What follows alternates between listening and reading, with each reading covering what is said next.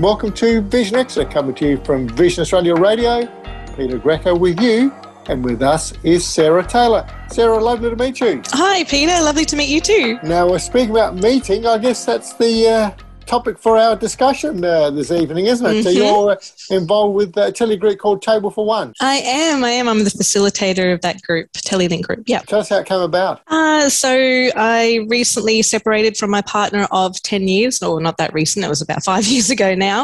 Uh, and I found myself uh, re entering the dating pool.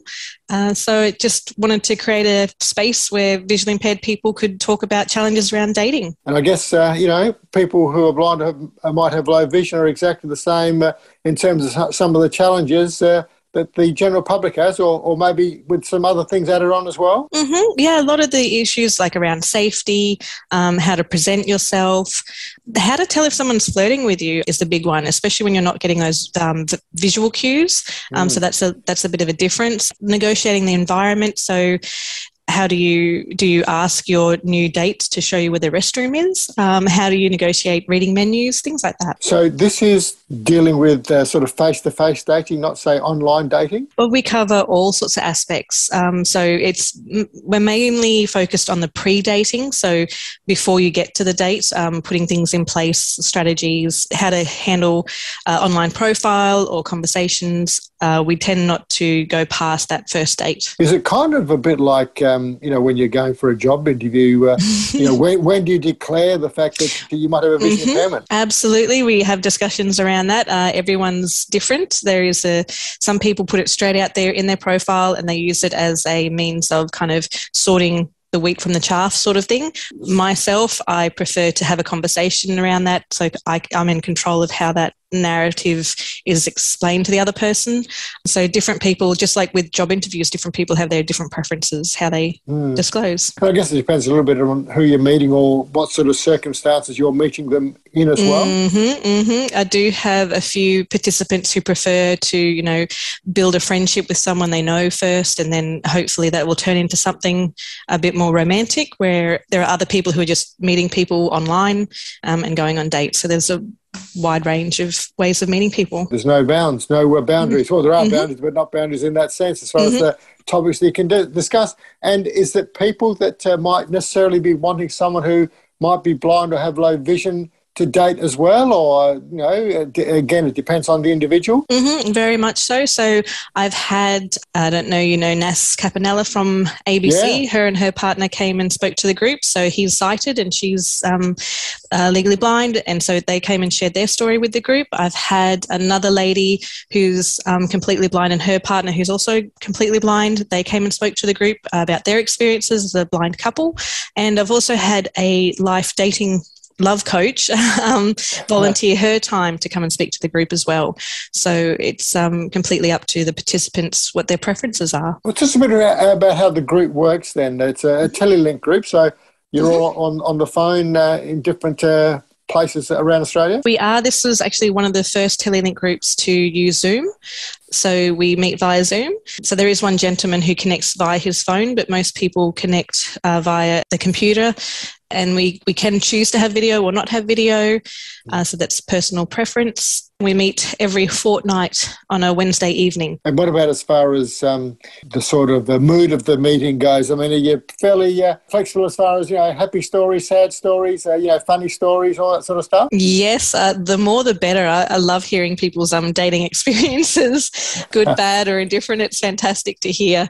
It's just great to hear people out there and have the courage to put themselves out there. As you said, uh, well, you know, you, you, touched on the fact that uh, you weren't in a relationship and then that broke up. What about mm-hmm. people that might be entering uh, the, the dating game for the first time in their lives. Uh, are they part of the, the setup as well? We take everybody, and like there are people who are currently attend uh, to the group that are not actively dating, but they're just kind of sitting back, listening to the stories, hopefully getting some inspiration to put themselves out there. So and then we have another gentleman who is actively dating. He's um, sharing his experiences online with us. What about uh, over the last, uh, you know, 20 months or so? Uh, I guess you've got to bring up the C word. Uh, has COVID made much of a difference as to the way people do it? Because, you know, of course, for a lot of uh, time for a lot of cities in, in uh, Australia, people were locked down and I guess, mm-hmm. you know, literally couldn't physically get out or you know, were restricted as far as getting out goes. What mm-hmm. sort of an mm-hmm. impact did that have? Yeah, I think it does kind of force that online presence a lot more.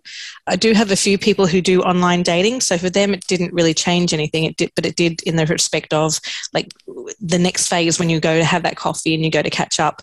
Although I have seen online just um, sighted people meeting over the internet through COVID, a neighbor saw his neighbor on the roof of a building and sent a drone over to say hi, and then they started a relationship in COVID. So it hasn't stopped everyone. That's different, isn't it? Mm. I'm not sure if that's a good thing or a bad thing. someone doing something to that to me, I'm not sure if it'd freak me out or I think, gee, they must be really interested. uh, fantastic. So, what about, I guess, you know, the, the perhaps touchy subject of uh, people being ripped off, uh, particularly, mm-hmm. say, financially? Do, mm-hmm. do you cover that? Because you know, that mm-hmm. often makes some of the, uh, you know, the, the tabloid uh, television shows, doesn't it? Uh, people mm-hmm. that get uh, ripped off as far as uh, you know, yeah. meeting the wrong person goes or persons go. Absolutely, um, we had a gentleman who uh, ran into that with a with a lady, um, but he was able to identify it early on and was um, you know got out of trouble with that. There's also the online dating sites themselves um, require you to make a payment. Uh, I was almost um, ripped off myself in that it said you know it's only this much a month, and I'm like oh that's okay, but then they took the 12 months upfront all at once. Mm. So I sent them an email. I'm like, can I have that back, please? It was quite a substantial amount.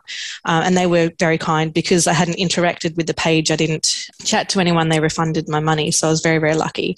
So it is very much buyer beware. And there are people soliciting out there. So you do have to be careful. Yeah. So I guess if um, you know with a group like your Table for One group, if you can be uh, made aware as for you know some of the uh, you know, for the want of a better term, sharks that are out there. That's mm-hmm. probably a good thing as well. Yeah, you know, maybe if you might not find uh, necessarily who you're looking for, but at least if you save yourself uh, the, the, the, stress of uh, having to part with money, that's probably uh, mm-hmm. a, positive anyway. And look, it all chalks down to experience. Like you're you, you're getting out there and you've learned something about yourself, or trust yourself to identify those things. Um, yeah, it's all experience. Well, what about that side of it? Uh, people sort of uh, grown in self confidence with, with, with things like this. I guess talking about and you know, maybe hearing other people going through similar issues can be uh, sort of reassuring as well? That is my plan. I, I hope that's what's happening. so, like I said, there, it's a bit of a mix. So, there's people actively dating, there's people just coming to hear and listen in and, and hear what's going on. Uh, we do cover, you know, a bit like what kind of technologies are accessible because a lot of the apps are visual based and picture based. So, we cover a little bit of you know how to get around that as well. Because um, yeah, so the accessibility of the uh, mm-hmm. apps would be very very important as well. Mm-hmm. So a lot of them aren't, aren't that great. I must admit, Sarah, it's not an area that I've tackled, but uh... well, there are some more accessible than others. So it's about you know finding out what works for you and what works for your vision. So some people have enough residual vision that they can just zoom in and that works for them. Others need that audio feedback, uh, reading through the profiles. So it just depends. Yeah, and then because there's the apps on the phone, there's also online websites as well. So there's quite a variety of different ways of doing that. Do you just have people that are in Australia as far as your Telelink group goes? I do. Yep. It's yep. just, um, and they have to be, you, you need to be a client of Vision Australia to join, um, but there's no cost to participants. Um, but okay. once they're a client, we can put them in. Yeah. Well, I guess that kind of uh, maybe limits the uh, the chance of you know getting someone that might not be in there for the right reason as well. There are those people out there who, I guess, for want of a better word, fetishize um, disability. So yeah, you do have to be discerning. Do you want to talk a little bit about yourself, Sarah, like your background and why? Well, you told us, I guess, why you got into this. Uh, a bit about yourself and I guess your interest in it. Uh, so it was sort of a personal interest and also maybe wanted to help others? Yeah, well, um, it started a conversation with actually Namoy.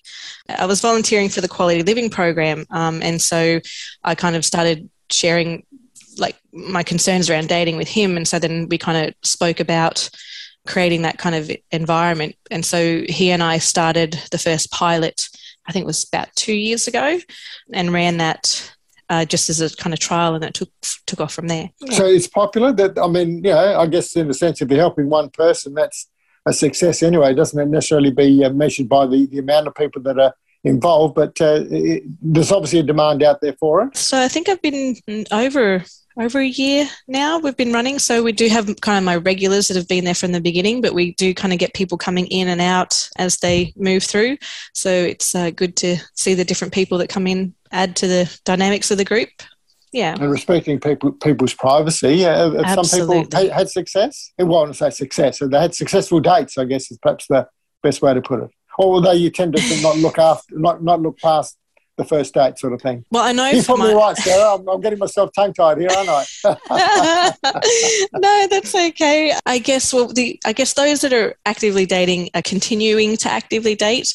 Those that are still kind of you know, uh, and then they want different things too. I want to stress that. Like, so I think most people are kind of looking for that long term thing, which puts a little bit of pressure on the relationship. My advice would be to get out there and just learn on the job um, sort of thing. So it's definitely helped me in my dating life to try and uh, put myself out there a bit more, not be too afraid of people. I think most people generally have honest intentions, but yeah. I uh, can't ex- express to have too much. Uh, expertise in this area, Sarah, but well, I think often in situations like this, the other person that you're going to meet or dating are probably as nervous as you are, or maybe even mm-hmm. even more so. Is that a bit of a uh, falsehood by me, or, or, or can mm. you kind of uh, you know think about that and think, well, you know, I'm nervous, but they might be as well, or I might do something or say something silly. Which goes with me full time, but uh, you know, so, so might they. So, do you think that you can take a bit of solace in a sense from that? Look, absolutely, and I think that's one thing I got out of our time with the love coach. Um, she said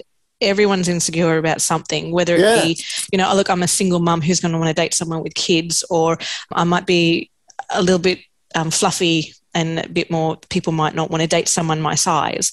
Everyone's got something they're insecure about. And so it's just being kind to yourself and being kind to others. Oh, I think that's a, a, good note to end on. Now, mm-hmm. if people do want to find out more, uh, you meet uh, once a fortnight. So, uh, mm-hmm. if people got access to uh, a telephone or a smartphone or mm-hmm. a tablet or whatever, they can be part of it. And uh, a lot of people these days, of course, have become accustomed to Zoom. So mm-hmm. that shouldn't be too much of a challenge. There's no cost. But what's the sort of first step if people at least want to find out more about uh, Table for One. I, I like the name too, Sarah. Oh, thank you. thank you. Yes. Um, the best way is to contact Vision Australia. You can ring that 1 800 number. Firstly, make sure you're uh, registered as a client of Vision Australia and your um, service agreement with us is up to date. And then ask for the Telelink program. And, or you could send them an email through the Telelink program and ask for Table for One. So, uh, 1300 847466 is the uh, main Vision Australia number, and uh, people will uh, can uh, go from there, or we can put up on our Facebook page as well, and people can uh, check that out. It's been good to talk to you, Sarah. So we wish you well. Thank you for spending some time. It's it's, it's a, a very important topic, and as I say, can be a little bit sensitive, or people mm-hmm. might not want to speak about it openly. But you've you've done a really good job this evening, so we thank you for that. No, it's my pleasure. Thank you for having me and giving me the opportunity to share. That's Sarah Taylor from Table for One, a Telelink group from Vision Australia. That is it for the program. If you've missed some of it or you'd like to hear it again, you can go to our website, https omny.fm forward slash shows forward slash vision hyphen extra. Vision Extra, that's the name of this program back on this, your favourite radio station at the same time next week.